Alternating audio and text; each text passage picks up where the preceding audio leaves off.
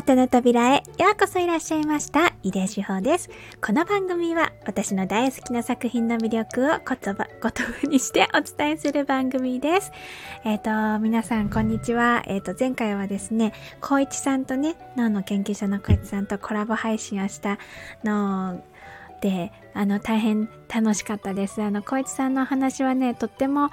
うんとまあ、いろんなお話されてるんですけど私がいつもあのあの激推ししてるのが細胞、えっと、細胞談義っていうあのちょっと専門的なことを私たちに分かりやすく話してくれるシリーズがあるんですけどそれがねすっごくねあの話の流れはめちゃくちゃ美しいのでねあのぜひ皆さんえっ、と、何度も言いますが、さ、あの、小市さんの話の流れのね、美しさをね、感じに行ってみてください。今日はね、えっ、ー、と、あ、タイトル読んでなかった。えっ、ー、と、今日は、我慢なんてしなくていい煙突町のプペル、あ、ミュージカル煙突町のプペル大阪公演のお話をしたいと思ってます。あのね、うんと、煙突町のプペルっていう、えっと、作品皆さんご存知ですか？映画化されたり、えっと、原作絵本であって、えっと、ミュージカルにもされています。確か去年、東京キネマクラブっていう東京の、えっと、どこですかあれは、うんと、東京の、うん、東京の 東京でミュージカルになったんですよね。で、それ、あの、YouTube に確か全編上がってると思うから、あの私はね、オンライン配信券を買ってみたのかな。ですごく良かったんですけど、えっ、ー、と、今回、大阪で、えっ、ー、と、ミュージカル、煙突町のプペルをやるっていうことを聞いて、私最初大阪かと思って特に用事がないしって思ってたんだけど、まあ、あれよこれよというのがあって、まあ、絶対行きたいって思った瞬間があってね。それで、急遽、えっとね、自分、私だけね、あの、平日一人で大阪行ってきますって言って 見に行ってきたんですよ。その、うんと、大阪のね、えっ、ー、と、吉本の劇場、初めて行った、大阪ちゃんと行ったの初めて、吉本の劇場にあるイエスシアターっていうところで、えっ、ー、と、やっていて、そこの公演に私は生で見たのと、あとね、今、えっ、ー、と、12月31日までなんだけれど、31日まで視聴期限なんだけど、そのオンライン配信をやっているのね。で、ああ、そうだと思って、私オンライン配信券も買って、あの、見たんですけど、やっぱりよくって、あ、これはもうなんか、もう絶対に伝えたいと思って、あの、今回収録することにしました。で、えっと、説明欄の方に、えっとね、この、今回の大阪で公演された煙突町のプペルの冒頭のシーンがね、何分だろうね、10分ぐらいかな、あのー、あるので、それをね、URL 貼っておきますね。ぜひぜひ見てください。本当に、あの、すごいかっこいいし、ワクワクするし、あの、大変おすすめです。で、私、このミュージカルを見て、すごく、あの、心を打たれたところがあって、それは、あの、現地に行って、あの、その劇場に行ったからこそ感じたことなんだけれど、このね、あの、えっ、ー、と、YouTube で流れてるその冒頭のシーン、あそこで私、もう、すごい、あの、救われたっっていう感じがしたんだよね。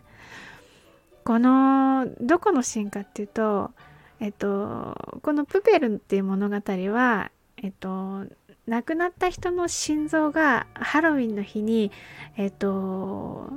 ゴミ人間として復活するっていうでそれであのその街をね真っ暗だった街をあの星空をみんなで見に行くっていう物語なんだけどその心臓がゴミ人間になるプロセスというか瞬間がねピックアップされるの一番最初に。そこのシーンが私その曲もすごい好きなんだよね。ドンドンっていう心臓の鼓動があの中心になってそこからクワーっていう風にあの何て言うのかないろんなものが空間が動いて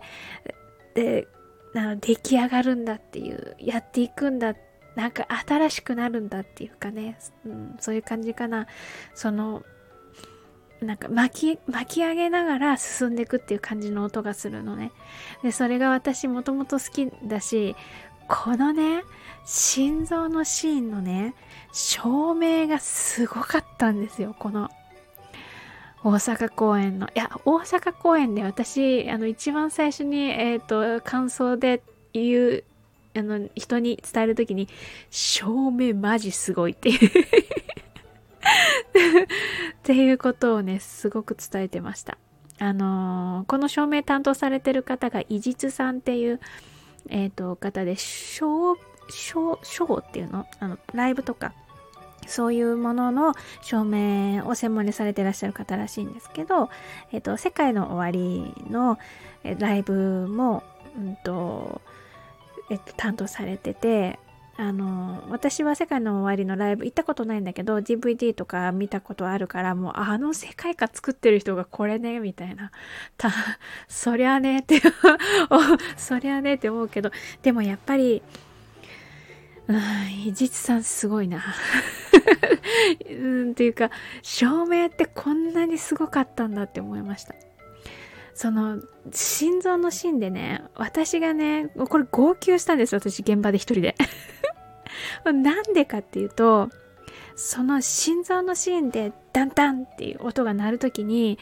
えっ、ー、と、そのダンサー、心臓の役をね、ダンサーの人がやってて、踊ってて、その、心臓のこう、あのー、息きとした感じというか、こう、こう、震える感じ、これからもう新しいものになるっていうような、あの、目覚めの瞬間を表現してるんだけど、その人の、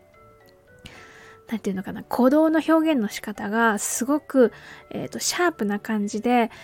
あのシャープな感じで、まあ、なんかミリッ、ミリ単位の、なんていうの、極限感があるっていう感じがしたんだよね。こう、えっとね、もうだから、ピンチなわけじゃないんだけど、だけど、やっぱり、あのね、心臓が生き返るんだよ。そういう、こう、あの、まあ、ファンタジーではあるけど、そういうもう何て言うかな、世界がぐわっと変わる瞬間っていうのは、やっぱりヒリヒリした感じがあるんやなって思うんですよね。それを、このダンサーの方の、うんと、多分得意な部分で表現してるっていう感じがして、私はすごいもう、なんていうの、最短距離で私の心まで届くっていうような踊りだったんですよね。で、それに加えて、ダンダンっていう時の、あの、赤の照明、の、あのね、それが、もう、ハンマーのように私にこう、ガッて、あの、来るっていう感じだったんです。あの、私ね、ここにメモしてあるんだけど、と照明がハンマーのように私の顔面に打ち付けられるって書いてある。この衝撃がすごかったんです。で、そんなに強力にっていうか強引にというか、まあ贅沢に私の心を揺さぶってくれているっていう状況に私は号泣したんですよね。なんかもう今までもうたくさんたくさんみんな我慢してきたんだと思うんですよね。私自身もなんかいろんなことがやっちゃいけないとか、あの、いろんなことを制限されてきたりとか、特にこの数年ね。それをぐわっとひっくり返されたって思ったんです。ひっくり返されたっていうか、そうじゃないじゃんって 言ってもらえたって感じで。私がだからその、あの、照明でね、私の顔面をね、こう、打ちつけている瞬間に感じた言葉が、私たちは楽しんでいいっていう言葉を思いついたっていうか、こう、投げかけられたっていうか湧き出てきたって感じ。だったんですよね。もうそれで号泣した私は。あのねエンタメで殴り込みかけられたっていう感じ。この心臓のシーンは。そので別にパンがあ食べるものがねあれば生きていけるとか仕事があれば生きていけるってそういうのは本当にまあその通りなんだけれども私たちが本当に生きていくために必要なものっていうのは喜びだったり楽しみだったり幸せだったりそういうその心の栄養になるものとかあの機械には必要ないかもしれないけど人間には必要なものとかっていうものがあのやっぱり大事だっていうことをあの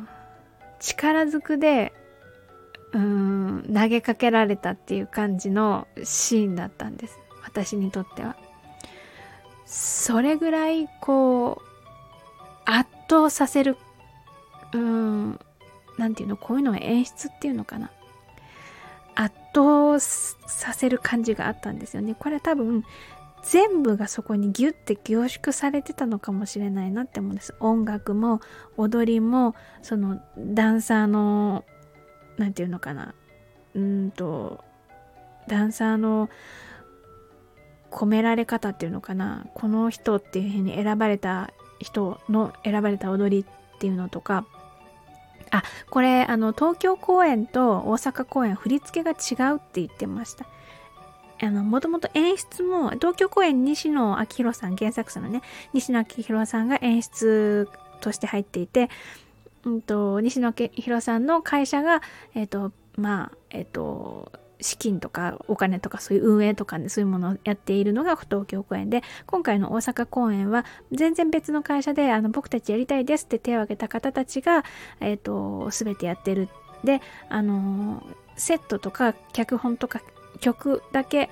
まあお金を払ってレンタルしてあの公演してるっていうような状況らしいです。でもやっぱりその作品の持つ威力が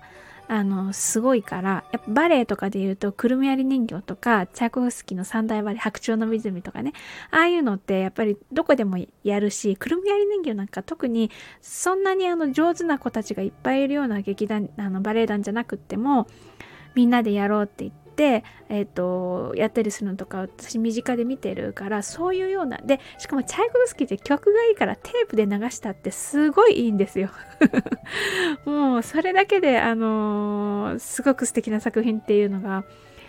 あの、わかる、楽しめる、観客もね、楽しめる作品なので、まあそういうのが、この煙突町のプペルっていうものにもうやっぱりあるんだなっていうふうに思ったんですよね。そこもね、私はな、なんかやっぱすごいって思ってたけど、やっぱ本当にすごいんだと 思いました。でも、このね、あの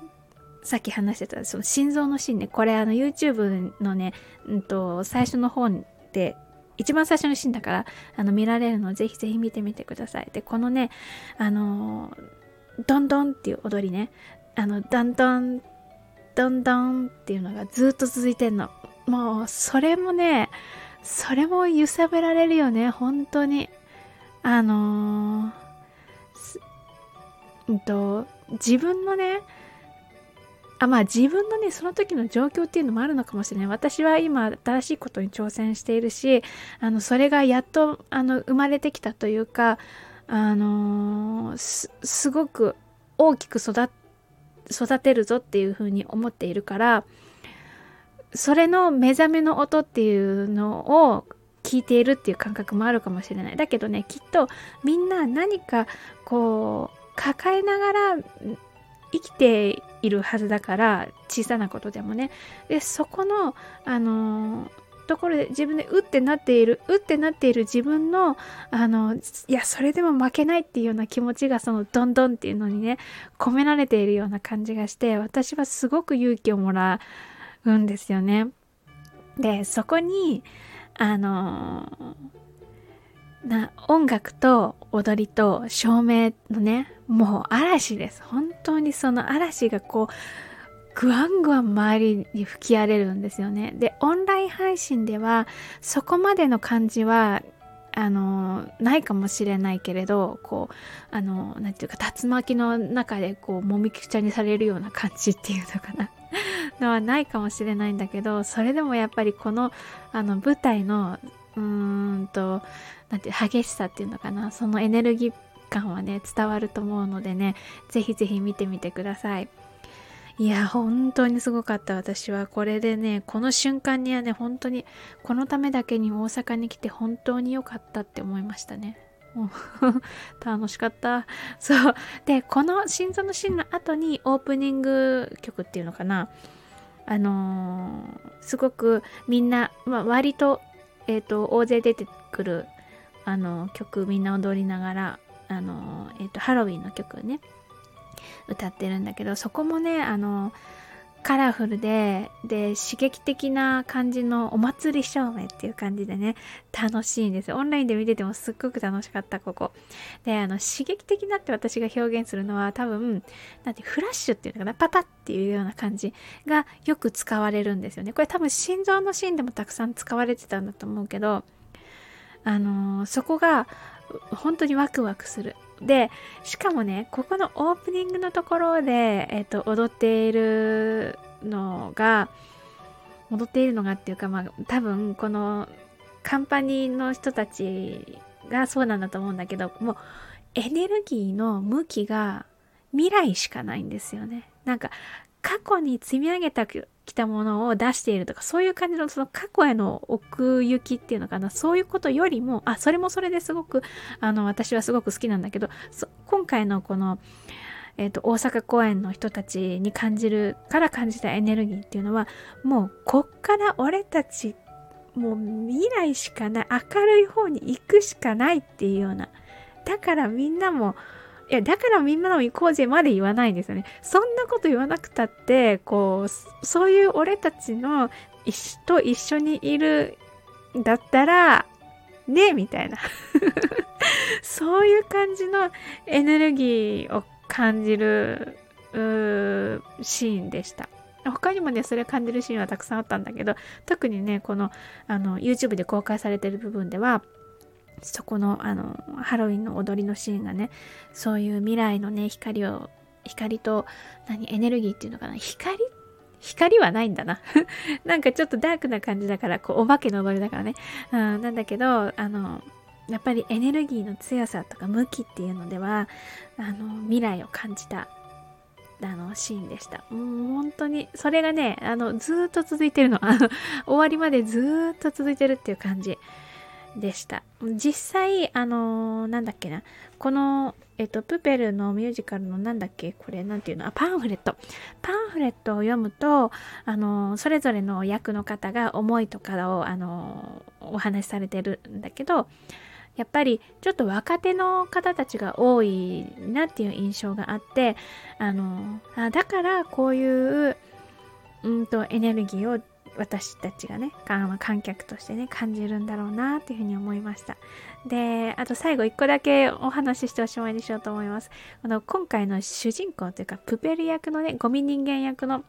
人が、えっ、と、いらっしゃるんですけれど、えっ、と、名前がね、名前がね、えっ、と、近藤、近藤さんです。近藤さんがね、あのー、私はすごく印象的だったんですけど、その、前回、えー、東京公演でやった時は吉原さんっていうむちゃくちゃむちゃくちゃレジェンドなミュージカル俳優さんがされていて奥行き感すごかったんですよね。もうなんか圧倒的だったんです。あもう本当にあのななんていうもうあのひれ伏す感じでした私は。あえっ、ー、と直接見に行ったわけじゃなくてオンライン配信なんだけどね。でだからやっぱりどうしても比べちゃうんですよね。だけど、あのね、えっ、ー、と、吉原さんがトトロっぽい感じ、隣のトトロのね、あの、大きい、一番大きいトトロのようなプペルだとしたら、今回の近藤さんのプペルはね、なんかあの、メイちゃん、妹ちゃんのね、さつきちゃんじゃなくて、下の子の5歳かな？のメイちゃんっていう感じのプペルでした。もうね、めいちゃんなんて本当にもう自分がやりたいことはやるって感じで、そのままピーってこう、行くっていうエネルギーの塊みたいな感じでしょ。ああいうね、あの、あと無邪気さとね、あって、っていうのがすごく、えっ、ー、と、魅力的なプペルだったなと思います。ああ、最後って言ったけど、もう一個だけ言いたい。スコップスコップの人、マジ、もう、すごい 前回の東京公演では、えっと、煙突町のプペルの映画版でも声を担当されてた藤森さん、オリエンタルラジオの藤森さんが、えっと、ミュージカルでもスコップとして出演されてて、まあほんとスコップイコール藤森さんみたいな感じで、めちゃくちゃかっこよくて楽しかったんだけど、でも今回のね、今回のスコップさんがね、本当にね、安倍さんだったっけ？安倍さんかな？安倍さん？安倍さんですか？合ってますか？安倍義継さんって書いてある。そう、あの、どこかのインタビューか何かでも本当にそのスコップ役としてのプレッシャーがすごかったっていう風におっしゃってたのを聞いたんですけど、あの、藤森さんじゃないスコップがスコップだったっていう衝撃を受けて、ああ、スコップは本当にいるんだって思った。思いました、私は。あの、スコップっていう人は、この世に存在するって思わせるスコップ役さんでした。ななんか、あの、その、多分、安倍さんっていう方自体が割と多分私はミュージカルも詳しくなくて申し訳ない詳しくなくて申し訳ないんだけどすごくあのベテランの方なんですよねきっとね。あだからもう圧倒されました。すごく楽しくておしゃべりでだけどぐっとこう人をつかむものがあったり動かす力があったりとかっていうようなねあのキーマンの役をね、あの、本物、本物にした人っていう感じがして、ホスコップを本物にした人って感じでした。いや、本当に楽しかった。それで、あの、今回の説明欄にも、えっ、ー、と、チケットのね、配信チケット、あと何日だろうこれ聞いてるとき31日過ぎてないといいな、みんな。気になる方はね、あの、URL ちゃんと貼っておくので、ぜひぜひ、あの、見てみてください。はい、というわけで、今日も最後まで一緒に楽しんでいただいてありがとうございました。井出志保でした。